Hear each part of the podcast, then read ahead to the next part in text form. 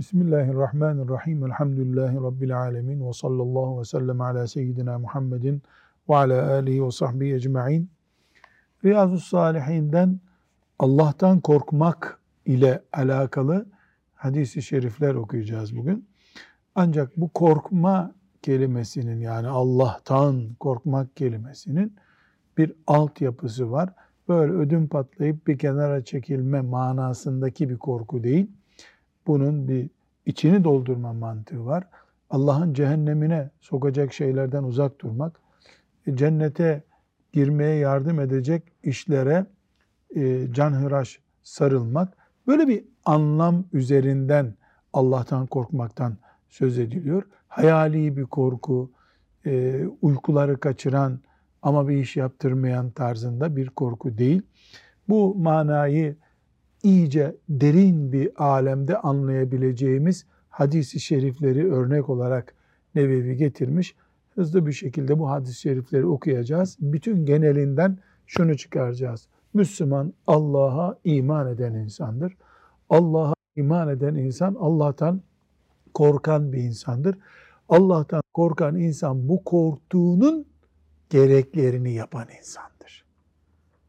Cehenneme düşecek bir işi yap, sonra da Allah'tan çok korktuğunu söyle.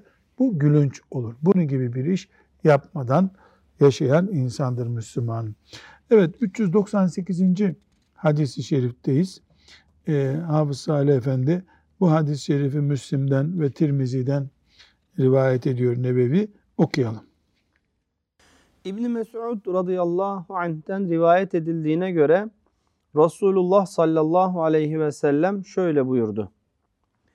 Hesap gününde cehennem getirilir. Cehennemin 70.000 dizgini ve her bir dizgini çeken 70.000 de melek vardır. İmani konular kamuoyuna açılmış tartışma konuları değildir. Nasıl niteliği, niceliği, bunlar soruldukça iman zayıf. İman elimizde tuttuğumuz bir nesne gibi, şu şöyle kapanıyor, bu böyle açılıyor diye bilgimizi görsele dönüştürebileceğimiz şeylerden oluşmuyor. Kabe oradadır. Dört duvar. Onu görüyoruz, ona iman ediyoruz. Niye orada durduğu bilmediğimiz bir şeydir. Bunun gibi cehennemin 70.000 tutacak yeri var diyor Efendimiz sallallahu aleyhi ve sellem. La teşbih ve la temsil, bir kazan düşünelim. 70.000 yerinden tutulacak bir yapısı var. Her bir tutulacak yerden de 70.000 melek tutuyor. Demek ki cehennemi 70.000 çarpı 70.000 melek tutuyor. Benim tuttuğum zaman bir elim şöyle bir 10 santim yer tutuyor diyelim. Meleğin eli ne kadar? Ben 100 kilo kaldırırım, melek ne kadar kaldırır? Cebrail aleyhisselam Lut Gölü dediğimiz yeri, yani bu Ürdün'deki Lut Gölü'nü kaldırdı göklere kadar, hatta horozların sesi göklerde duyuldu diye Efendimiz sallallahu aleyhi ve sellem yere fırlattı. Bir melek büyük bir ülke kadar bir yeri kaldırmış atmış. Bunlardan 70.000 tanesi bir taneden tutuyor. Böyle 70.000 tane var. Bu akılla, mantıkla yorumlanmaz. Ama ne anlar mümin? Demek ki cehennem hazır. Şu anda cehennem var. Ve cehennem bir ekmek fırını değil. Ağrı Dağı gibi bir şey değil. Filan volkan gibi büyük bir şey değil. Bu bizim bildiğimiz volkanlar filan, cehennemin köşesinde küçük bir tandır bile olmaz. Mümin Allah'a iman ediyor. Kur'an ve peygamber de böyle bir cehennemden söz ediyor. Cehenneme düşecek işten korkar demek ki. Bitti. Meselenin özeti bu. İkinci hadis-i şerif, 399. hadis-i şerife geçelim Hafız Efendi. Nu'man İbni Beşir radıyallahu anhümadan rivayet edildiğine göre Resulullah sallallahu aleyhi ve sellem'i şöyle buyururken işittim demiştir. Şüphesiz kıyamet gününde cehennemliklerin azabı en hafif olanı, ayaklarının altına iki kor konulup da bu sebeple beyni kaynayan kişidir. La ilahe illallah. Oysa o hiç kimsenin kendisinden daha şiddetli azap gördüğünü zannetmez. Halbuki kendisi cehennemliklerin azabı en hafif olanıdır. Allah! Buhari'de, Müslim'de, Tirmizi'de bu hadis-i şerif var, sahih hadis-i şerif. Ebu Talib'i anlatıyor Efendimiz sallallahu aleyhi ve sellem, Ebu Talib'le ilgili. Demek ki cehennemde ateş aynı değil. Herkes cehenneme giriyor. Kafirler cehenneme giriyor ama cehenneme girince herkes aynı ateşte yanmıyor. Ebu Cehil'in ateşi başka, başka bir kafirin başka, mümin geçici girdiği zaman oraya başka. En hafif azap Efendimiz sallallahu aleyhi ve sellemin amcası Ebu Talib'e gelecek. Onun da ayaklarının altında iki kor olacak. Mangal koru değil herhalde. Cehennem koru olacak. Beyni kaynıyor. 100 sene, 1000 sene, milyon sene, 5 milyon sene son yok. Bu da gösteriyor ki cehennem farklı farklı azapların görüldüğü bir yer ama temel altyapı ne? Ateş. Maazallah. Fakat burada Efendimiz sallallahu aleyhi ve sellem bir enteresan ayrıntıyı gösteriyor bize. En hafif azap o ama en çok o çektiğini düşünüyor. Demek ki cehennemde bir de psikolojik olarak da bir olgu var. Psikolojik olarak da cehennem insanı yani hem ateş yakıyor hem ateşte yanma psikolojisi perişan ediyor. Küllemâ nudicet cülûduhum de bunu gösteriyor değil mi? Ateş yakıyor, yanarken yeniden yaratılıyor vücudu. Belki bir saatte 1000 defa yaratılıyor vücut, 1000 defa yanıyor, eriyor. İşte bu neyi gösteriyor? Mümin insan cehennemden korkar. Cehennemi şakaya almaz. Bankada faiz işlemi yaparken cehennemi hakkıyla iman eden imza atmaz oraya. Kumara, faize, hırsızlığa, yalana, gıybete, bir insan hakkına tecavüz etmeye yeltenen birisi gerçekten cehenneme iman ediyorsa çok korkar. Bütün bu günahlar, haramlar, zulümler cehenneme iman zafiyetinden kaynaklanıyor. Burada Talha hocam küçük bir not faydalı olur. Rabbim hepimizin cehennemden kurtulmasına şefaat eder, vesile eder bunu diye umarız. Esasen mesela sen ve ben iki hoca televizyonda cehennemin ateşi 100 derece miydi, 90 derece miydi diye konuşsak. Yani şimdi örnek vermiyorum kimse üstüne almasın diye. Bu aslında insanların cehennem algısını hafifletiyor. Efendimiz sallallahu aleyhi ve sellem en hafif azabı örnek veriyor ama o en büyük azabı çektiğini zannedecek diyor. Biz tartıştıkça cehennemin ateşine su döktürüyoruz aslında fark etmeden. Çünkü Allah bunu büyük görmüyor. Azim, azabun elim değil mi? Kaç tane ayet var? 3 mü 5 mi? Kaç tane ayet var Kur'an-ı Kerim'de? Onlarca hocam, onlarca. Azabun muhin, perişan eden azap, kahreden azap diyor. Yok girince az kaldın, çok çıktın. Yok sen pencerenin kenarında hava alırsın der gibi böyle. Bir nevi Allah'ın azim gördüğü bir şeyi elimizle hafifletiyoruz gibi oluyor. Ne bunu Allah'ın gösterdiğinden daha fazla göstermek doğru, ne hafife almak doğru. Ben işte ilim adamlığımı ispat edeceğim diye uğraşırken, tabii iyi niyet, kötü niyet onu Allah biliyor. Ama neticede ben haklıyım, doğru söylüyorum demeye çalışırken bir de bakıyoruz ki Allah'ın kullarını korkuttuğu şeyi hafifletmişiz biz meğer ki. Gibi. Bu da önemli bir nokta. Rabbim muhafaza buyursun. Tabii bu hadisi şerif kafirlerle alakalı. Bu şimdi okuduğumuz yani kafirlerin azabı. Mümin de cehennemde azap görür. İşte filan günahı işlediği için, babasına eziyet ettiği için, anasının ahını aldığı için, ne bileyim yani, caminin bahçesindeki ağacı kopardı, bir günah işledi. Allah bilir kaç gram, ne kadar, kime ne yapacak, ama bu bahsettiğimiz ebedi azap kafir için. Son nefesinde kelime-i tevhidden koparak ölen için, neuzübillahi teala. 400. hadis-i şerifte benzer bir mana var. Onu da okuyalım. Semura İbni Cündeb radıyallahu anh'ten rivayet edildiğine göre Peygamber sallallahu aleyhi ve sellem şöyle buyurdu. Cehennem ateşi cehennem ehlinin bazısının topuklarına, bazısının dizlerine, bazısının kuşak yerlerine, bazısının da köprücük kemiklerine kadar çıkar. Köprücük kemiği neresi insanın? Yüz tarafı. Şimdi ateş tarif ediliyor değil mi? Ateş su mudur?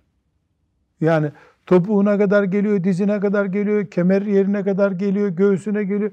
Su değil ki bu. Aslında ateş ayağı yanarken insanın, yani yukarısı keyifte olur mu? Olmaz. Her yerde. Bu şunu gösteriyor. Cehennemde demek ki bir sıralama var. Bir sıralama var. Yani biraz önce de konuştuğumuz gibi hadis-i şeriften herkes aynı azabı görmüyor. Karun, Firavun, başka kendi kilisesinde ölmüş gitmiş bir kafir başka. Yani kafirin de kafir var. Kafirden de bir tabaka var. Müminler için de geçerli bu. Bundan anlaşılıyor ki cehennemde azap çeşidi farklı. Mesela en ağır azabı kim çekecek? Münafıklar. Sonra kafirler. Sonra günahkarlar. Herkes de günahına göre tabii. Herkes de günahına göre. Bu hadis bir kere daha bize gösteriyor ki Efendimiz sallallahu aleyhi ve sellem "Ey ümmetim namaz kılınız" buyurduğu gibi "Ey ümmetim cehennemden korkun" da buyurdu. Cehennemden korkmayan namaz kılamaz. Dolayısıyla kıyamete kadar Müslümanlar cennet ve cehennem dengesi üzerinden Müslümanlık yapacaklar. Cennete aşkla koşacaklar, cehennemden uykuları da alacak. O arada namaz kılacak, o arada helal yiyecek, o arada anasına babasına itaat edecek, o arada hırsızlık yapmayacak, o arada memurluğun hakkını verecek, o arada işçinin, işverenin hakkı neyse onu verecek. Her halükarda herkes bir cehennem akıbetinden korkarsa bu dünyada Müslüman yürekli insanlar oluruz. Müslüman yürek kuru aşk taşıyan bir yürek değildir. Cehennem endişesi ve cennet umudu arasında pır pır gelip giden nabız gibi hani. Bir iniyor, bir çıkıyor, bir iniyor, bir çıkıyor. Bu Müslümanın yaşam tarzıdır. Rabbimden bize bunu lütfetmesini niyaz ederiz. 401. hadis-i şerifi okuyalım. Benzer mana var. İbn-i Ömer radıyallahu anhuma'dan rivayet edildiğine göre Resulullah sallallahu aleyhi ve sellem şöyle buyurdu. İnsanlar alemlerin Rabbi huzurunda hesap vermek üzere kabirlerinden kalkarlar. Onlardan bazıları kulaklarının yarısına kadar ter içindedirler. Ya Allah! Buhari'de, Müslim'de, Tirmizi'de, İbn Mace'de hadisi şerif bu. Yani kıyamet günü diriliyor herkes. Nereye gidiyoruz? Hesap vermeye. Kime? Allah-u Teala'nın huzuruna hesap vermeye gidiyoruz. Peki gidelim bakalım, öyle bir şey yok. Terler içinde boğuluyor. Sanki insan bir ter akıtıyor. O ter bir küçük leğenin içine akıyor gibi. O da o leğenin üstünde duruyor. Kiminin işte dizine kadar ter, kimisi boğazına kadarken kendi terinde boğuluyor. Peki Salih Hoca soru. Bak çok derin bir soru. Bu her kitapta bulamazsın. Çok mu su içecekler de bu kadar terleyecekler? Evet bak bunu bilene aferin. Kim mezardan kalkarken meyve suyu mu içiyorsun orada? Ne yapıyorsun? Kola mı içeceksin de terleyeceksin? O değil o. Bir defa kaç bin senedir mezarda yatıyor bu adam. Yeniden yaratılmış. Ne olacağını o gün Kimse bilmiyor. Bunu niye anlatıyor Efendimiz sallallahu aleyhi ve sellem? Bu ter nasıl akacak? Sonra kendi akıttığı terini mi derisi emecek? Böyle şeylerle uğraşmak asıl ruhu kaybetmektir. Biraz önce dediğimiz gibi bunlar tartışıldıkça zayıflayan dindir, imandır. Allah muhafaza buyursun. O gün bana bu musibet gelmesin de o ter nasıl çıkarsa çıksın demek lazım. Evet, 402. hadisi şerifi okuyalım. Artık yani Efendimiz sallallahu aleyhi ve sellemin çok muhteşem bir nasihati var. Onu dinleyelim. Enes radıyallahu anh'den rivayet edildiğine göre şöyle demiştir. Resulullah sallallahu aleyhi ve sellem bizlere benzerini hiç duymadığım bir konuşma yaptı. Ve şöyle buyurdu.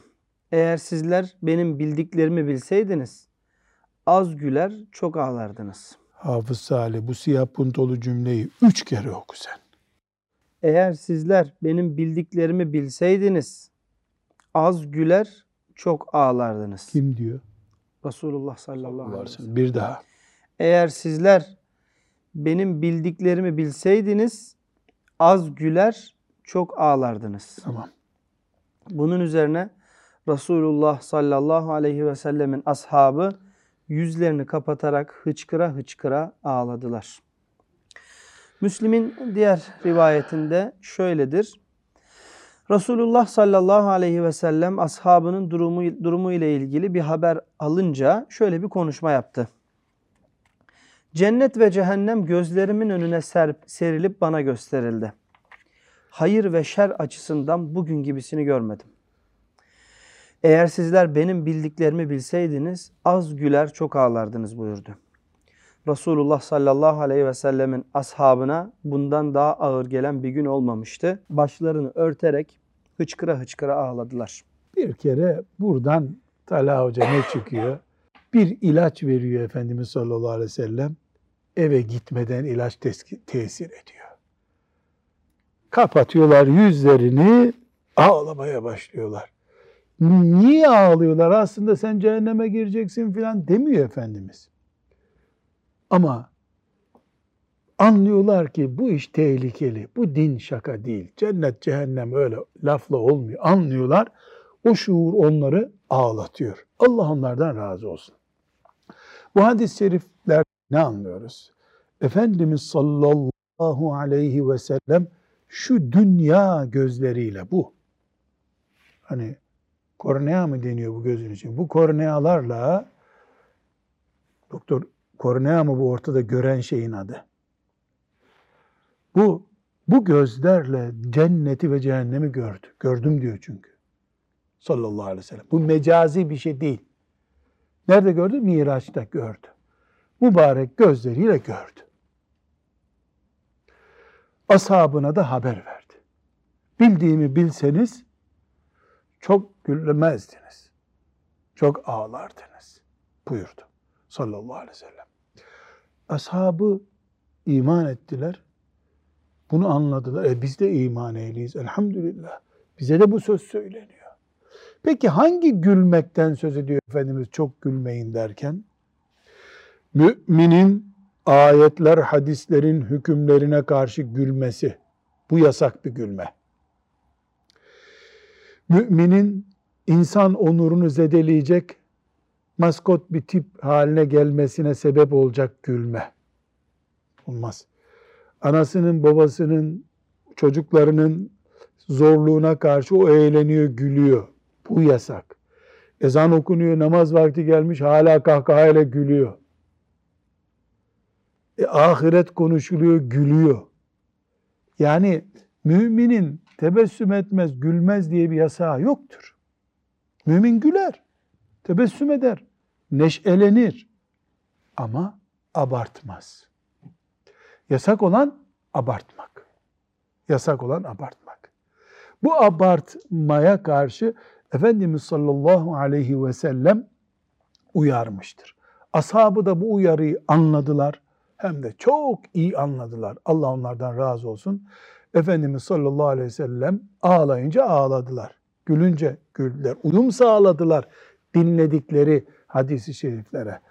Çünkü peygamberler, başta bizim peygamberimiz olmak üzere sallallahu aleyhi ve sellem, çok şey biliyorlardı. Çok ama. Herhangi bir peygamberin ümmetine bildirdiği şeyler bildiğinin ne çeyreğidir ne %1'idir. Çok şey biliyorlar. Sadece Cebrail aleyhisselamı gördüler, tarif etselerdi, onların sözünü dinleyenler çıldırırdı. Cebrail aleyhisselamı sadece tarif etseler bildikleri şekliyle. Kaldı ki Efendimiz sallallahu aleyhi ve sellem Miraç gördü. Çok şey gördü Miracında aleyhissalatü vesselam. Ve bir şey daha var burada iman etmemiz gereken. Efendimiz aleyhissalatu vesselam cenneti gördüm dediğine göre, cehennemi gördüm dediğine göre şu anda cennet ve cehennem mevcuttur. Nerededir? Gidince göreceğiz. Cenneti gidince göreceğiz inşallah. Dileriz Rabbim cehenneminden muhafaza buyurur. Bir sonraki 403. hadis-i şerifi okuyalım. Mikdad radıyallahu anh'ten rivayet edildiğine göre Resulullah sallallahu aleyhi ve sellem şöyle buyurdu. Güneş kıyamet gününde insanlara 1 mil mesafe kalıncaya kadar yaklaştırılır. Hadisi Mikdad'dan rivayet eden Süleym İbn Amir, Allah'a yemin ederim ki Resulullah sallallahu aleyhi ve sellem mille yeryüzündeki mesafe ölçüsünü mü yoksa göze sürme çekmek için kullanılan mili mi kastetti bilmiyorum demiştir. Resulullah sallallahu aleyhi ve sellem insanlar işledikleri kötü amelleri kadar tere batarlar. Onlardan bir kısmı topuklarına, bir kısmı dizlerine, bazıları kuşak yerlerine kadar ter içinde kalır. Bazılarının da ter adeta ağızlarına gem vurur buyurarak eliyle ağzına işaret etti. Allah onlardan razı olsun, ashab-ı kiramdan. Mesele ne? Kıyamet korkunç bir yer. Korkunç bir şey. Tasavvur ederek, karikatürize ederek anlaşılacak bir yer değil. Bir örneği sadece güneş meselesidir. 1 mil ne kadar? 2 kilometre mi? 1.6, 2 kilometre bile değil. Diyelim 2 kilometre olsun. 5 kilometre diyelim. Güneşin şu andaki mesafesiyle 5 kilometre, 100 kilometre yani güneş şu anda 100 metre yanarsa bu tarafa ne olur? Gene yanarız. 1 mil sahabi diyor ki böyle yani 10 santim mi kastetti? Kilometre mi kastetti? Bilmiyorum diyor. Hangisi olursa olsun kıyametin büyüklük, ağırlık ölçüsü olarak sadece bu güneş örneği yeterli. Güneş kavuracak. Neden? Çünkü kıyamet günü dünya perişan olmuş olacak. Toz duman olacak. Şimdiki gibi güneş, dünya güneşin etrafında dönüyor falan yok bunlar artık. Ahiret düzeni kurulmuş. Ve herkes o gün amel durumuna göre hesaplanacak. Bir kişinin katili öyle bir azap görecek, 2 kişinin katili daha fena azap görecek. 1 lira çalanın göreceği azap o kadar, 3 lira çalanın göreceği azap onun 3 katı olacak. Kimseye zulmedilmeyecek, iyiliğinin karşılığı verilirken de kötülüğünün cezası da az veya çok verilerek de kimseye zulmedilmeyecek. Bu şekilde bir ahiret imanı olan mümin inşallah kurtulur kıyamet günü. Aksi takdirde kıyamet insanlığın perişan olacağı bir yer. 404. hadis-i şerifte buna yakın bir mana var. Bunu da okuyalım. Ebu Hureyre radıyallahu anh'ten rivayet edildiğine göre Resulullah sallallahu aleyhi ve sellem şöyle buyurdu. Kıyamet gününde insanlar o kadar terlerler ki onların teri yerin 70 arşın derinliğine ulaşır. Ter onların ağızlarına adeta gem vurur da ta kulaklarına kadar çıkar. Artık bunu ne anlarsak. 405. hadis-i şerife geç Salih Hocam. Yine Ebu Hureyre radıyallahu anh'ten rivayet edildiğine göre şöyle demiştir. Resulullah sallallahu aleyhi ve sellemle birlikteydik. O sırada düşen bir şeyin gümbürtüsünü duyduk. Bunun üzerine bu gümbürtünün ne olduğunu biliyor musunuz diye sordu. Biz Allah ve Resulü daha iyi bilir dedik. Resulullah sallallahu aleyhi ve sellem Efendimiz şöyle buyurdu. Bu 70 sene önce cehenneme atılmış olan bir taştır. O şimdiye kadar cehennemde yuvarlanıp yol alıyordu. Nihayet onun dibine ulaştı. Siz onun gümbürtüsünü işittiniz. La ilahe illallah Muhammedur Resulullah. Bir kere ashab-ı kiramın keramet ehli olduğunun belgelerinden biri bu. İnsan kulağıyla duyulmayacak bir ses duydular. Allah onlardan razı olsun.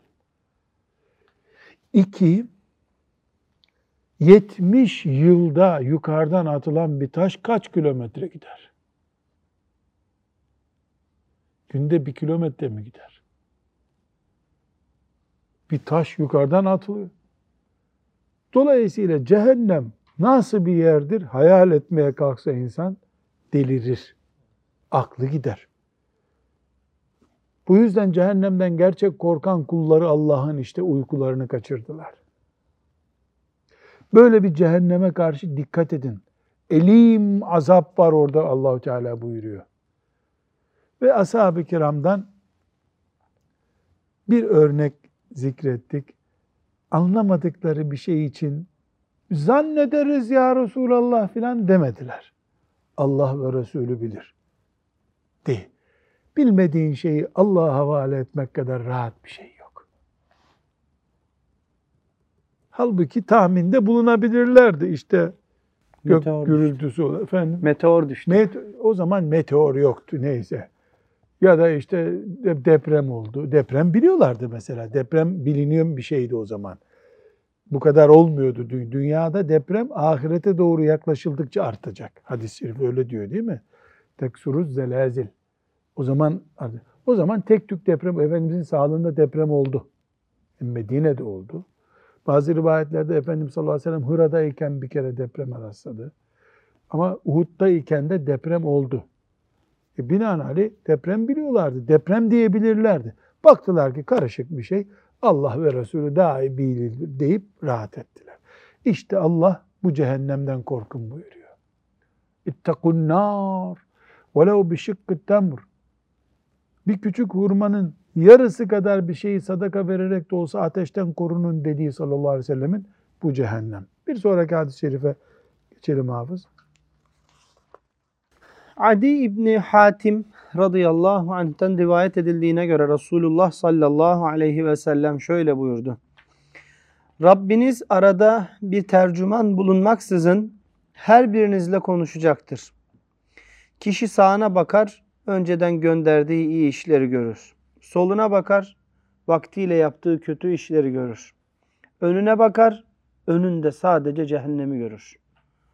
Yarım hurmayla da olsa cehennemden korununuz. Evet, çok basit. Kıyamet geldi mi avukat tutmak yok. Müddei umum yani savcı bey yok. Melekler var.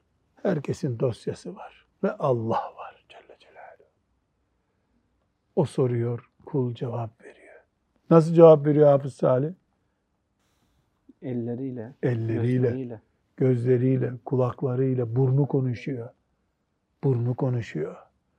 Koklandığın bira kokularını burun söylüyor. Filanca gün koklanmıştı, bira kokusu hoşuna gitmişti diyor. Çalan eller, vuran eller, saz çalan parmaklar, hepsi konuşuyor o gün. Ayaklar konuşuyor. Neuzübillahi Teala. O gün düşünen düşünecek, düşünmeyen de ahirette belasını buldu zaten. Bir sonraki 407. hadis-i şerife geçelim. Ebu Zer radıyallahu anh'ten rivayet edildiğine göre Resulullah sallallahu aleyhi ve sellem şöyle buyurdu. Şüphesiz ben sizin görmediklerinizi görüyor ve biliyorum. Bir daha söyle, Efendimiz ne buyuruyor? Şüphesiz ben sizin görmediklerinizi görüyor ve biliyorum. Biliyorum sallallahu aleyhi ve sellem. Gökyüzü gıcırdayıp inledi ve gıcırdayıp inlemekte de haklıydı. Yani gökyüzünü bir tencere kapağı gibi düşünelim. gıcır gıcır sesler çıkarıyor. Ses çıkarıyor gökyüzü. Bu gerçekten böyle bir ses mi? Yoksa bir azamet mi anlatıyor Efendimiz sallallahu aleyhi ve sellem? Bu ayrıntıyı bilmiyoruz. Gökyüzünde alnını Allah'a secde için koymuş bir meleğin bulunmadığı 4 parmaklık bile boş yer yoktur. Yani gökyüzünde her yer meleklerin secdesiyle donanmış. Allah'a yemin ederim ki eğer benim bildiklerimi sizler bilmiş olsaydınız az güler çok ağlardınız. Yataklarda kadınlardan da zevk almazdınız. Yüksek sesle Allah'a yalvararak yollara ve kırlara çıkardınız. Ya Allah, bir nevi delirmek gibi bir şey. Şimdi buradan bir soru sormamız lazım. Efendimiz sallallahu aleyhi ve selleme ashab-ı kiramın şüphesi var mıydı ki yemin ediyor? Bir sahabi dedi mi ya Resulallah elinde bir belgen var mı? Yok. Niye yemin ediyor? O kadar ağır, öyle büyük bir konu konuşuyor ki doğal bir şekilde yemine yelteniyor sallallahu aleyhi ve sellem Efendimiz. Karşısındakiler şüphe ettiğinden filan değil. Konu ağır olduğundan. Konu yemin ettiriyor insana. Konu yeminli bir konu gibi duruyor. Mesela insan Allah muhafaza elektriğe çarpıldığında, işte anlat dendiğinde şöyle bir çarpıldım hafif mi diyor, çarpıldım derken böyle çarpıldığı ağzından mı anlaşılıyor?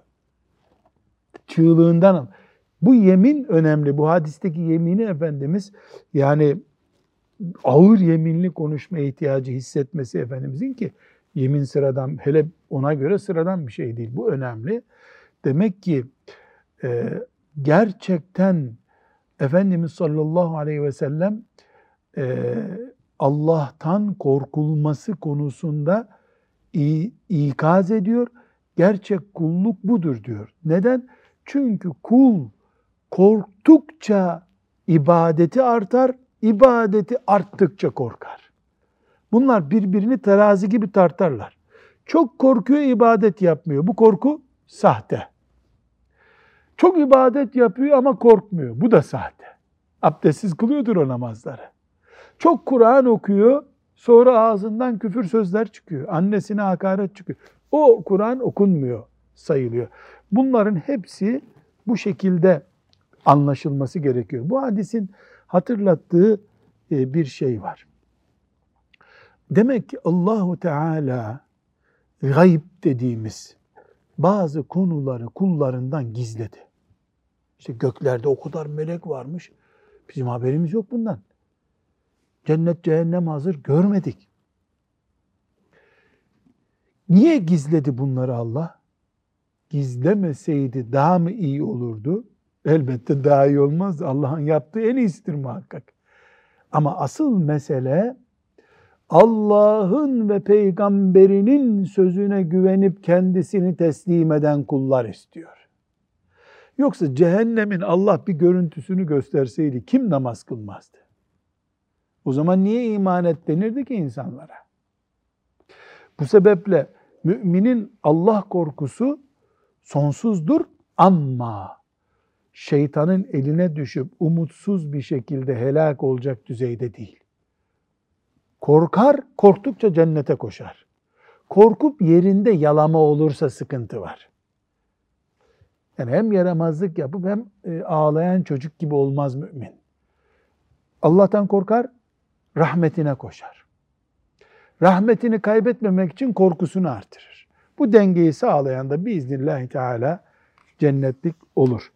408. hadisi şerife geçelim. Ebu Berze Nadle İbni Ubeyd el-Eslemi radıyallahu anh'ten rivayet edildiğine göre Resulullah sallallahu aleyhi ve sellem şöyle buyurdu. Hiçbir kul kıyamet gününde ömrünü nerede tükettiğinden, ilmiyle ne gibi işler yaptığından, malını nereden kazanıp nerede harcadığından, vücudunu nerede yıprattığından sorulmadıkça bulunduğu yerden kıpırdayamaz. Ömür. 2. İlim. 3. Malın kazanılması. Mal. 4. Beden. Bir daha. 1. ömrün, doğdun, öldün, o arayı ne yaptın? 2. İlim. Ne öğrendin? Öğrendiğinle ne yaptın? 3. Mal. Mal. Nereden aldın? Evet. Nasıl harcadın? 4. Beden. Sapasağlam bedeni sigaraya niye çürüttün? Doktor sana bu filan yemek sakıncalı dedi. Niye yedin? Bunun, bu 4 maddenin hesabını vermeden ayağını kıpırdatmak yok. Bırak cennete girmeyi. Bu da neyi gösteriyor Talha Hocam? Allahu Teala bir diriltme yapacak demek ki. Dünyada sormuyor da ahirette soracağına göre vel ba'su ba'del mevtin delili bu hadis-i şerif. 2, Müslüman hayatını fırsat olarak değerlendiren insan demek ki. 3. Allahu Teala nimetleri veriyor, sağlık başta olmak üzere hesabını soracak. Kelepur bir nimet yok. Kullanmaya bir şey demiyor Allah ama hesabını soruyor. Ve 5. yol, Allahu Teala'nın hesabını soracağı en büyük nimetlerden biri beden. Beden. Dolayısıyla soğukta kalıp ciğerini üşütürsen onun da hesabını soruyor Allah. Ve burada bir önemli husus var. Göze katarak inip de görmeyi engellediği gibi bu sayılan şeylerin, nimetlerin nankörlüğünün temel nedeni de günahlardır. İnsan günah işledikçe gözü perdeleniyor. Öbür günah işliyor, biraz daha görme oranı düşüyor. Her günah tıpkı hani yağmurlu havada insanın görme oranı düşüyor ya, görüş mesafesi mi deniyor trafikte? Görüş mesafesi azalıyor. Gecede azalıyor. Günahlar da böyle. Eğer günahları gidermezse Müslüman, bir günah, anti günah mücadelesi yapmazsa her günah bu büyük gerçekleri görmeyi engelliyor. Buna dikkat edilmesi gerekiyor. 409. hadis-i şerifi okuyalım. Ebu Hureyre radıyallahu anh şöyle demiştir. Resulullah sallallahu aleyhi ve sellem Zilzal suresinin 4. ayetini okudu. İşte o gün yer haberlerini söyler. Yevme izin tuhaddisu ahbaraha. O gün yer konuşacak. Yer. Yer neresi? Filan yerdeki bahçemiz bizim. Üstünde namaz kaçırdığımız o üzüm bağı. Balkonumuz konuşacak. Sonra da yerin haberlerinin ne olduğunu biliyor musunuz diye sordu. Sahabe Allah ve Resulü daha iyi bilir dediler. Resulullah sallallahu aleyhi ve sellem şöyle buyurdu. Onun haberleri her erkek ve kadının yeryüzünde neler yaptığına şahitlik ederek sen şu günde şöyle yapmıştın demesidir. İşte yerin haberleri budur. Bu hadis bize ne öğretti biliyor musunuz arkadaşlar? Bunu şöyle özetleyelim. Mümin bastığı toprağın, yaşadığı zamanın ve etrafındaki meleklerin ve organlarının denetiminde olduğunu unutmayacak. Başka hiçbir söze gerek yok. Bu hadis bunu söylüyor. 1. Yaşadığım yer, evim, toprağım, bahçem, yaşadığım vaktim, zamanım, benimle beraber Allah'ın yaratıp etrafımda tuttuğu melekler, benim meleklerim çünkü, ve organlarım, el, ayak, göz. Bu 4 şeyle kuşatılmış bir hayat yaşıyoruz biz. Bu Zilzal suresinde ne gösteriyor? Toprak konuşacak. Ne konuşacak toprak? Kadın erkek kim ne yaptıysa üstünde onu konuşacak. Bu iman olunca işte camideki ciddiyeti piknikte de gösteriyorsun bu sefer.